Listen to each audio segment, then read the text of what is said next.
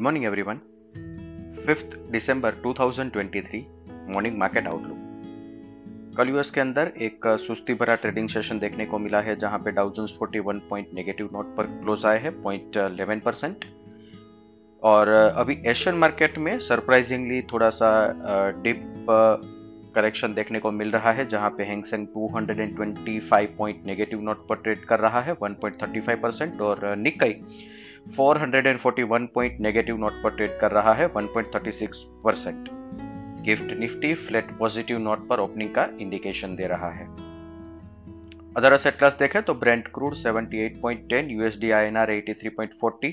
India 10 year bond yield 7.27 US 10 year bond yield 4.25 dollar index 103 और gold 2053 पर trade कर रहा है। एफ़ आई एफ़ एन क्यूज देखे तो कल के ट्रेडिंग सेशन के बाद एफ़ आई आई ने इंडेक्स पर नेट लॉन्ग पोजीशन 44 परसेंट पर इंक्रीज कर लिया है और पुट कॉल रेशियो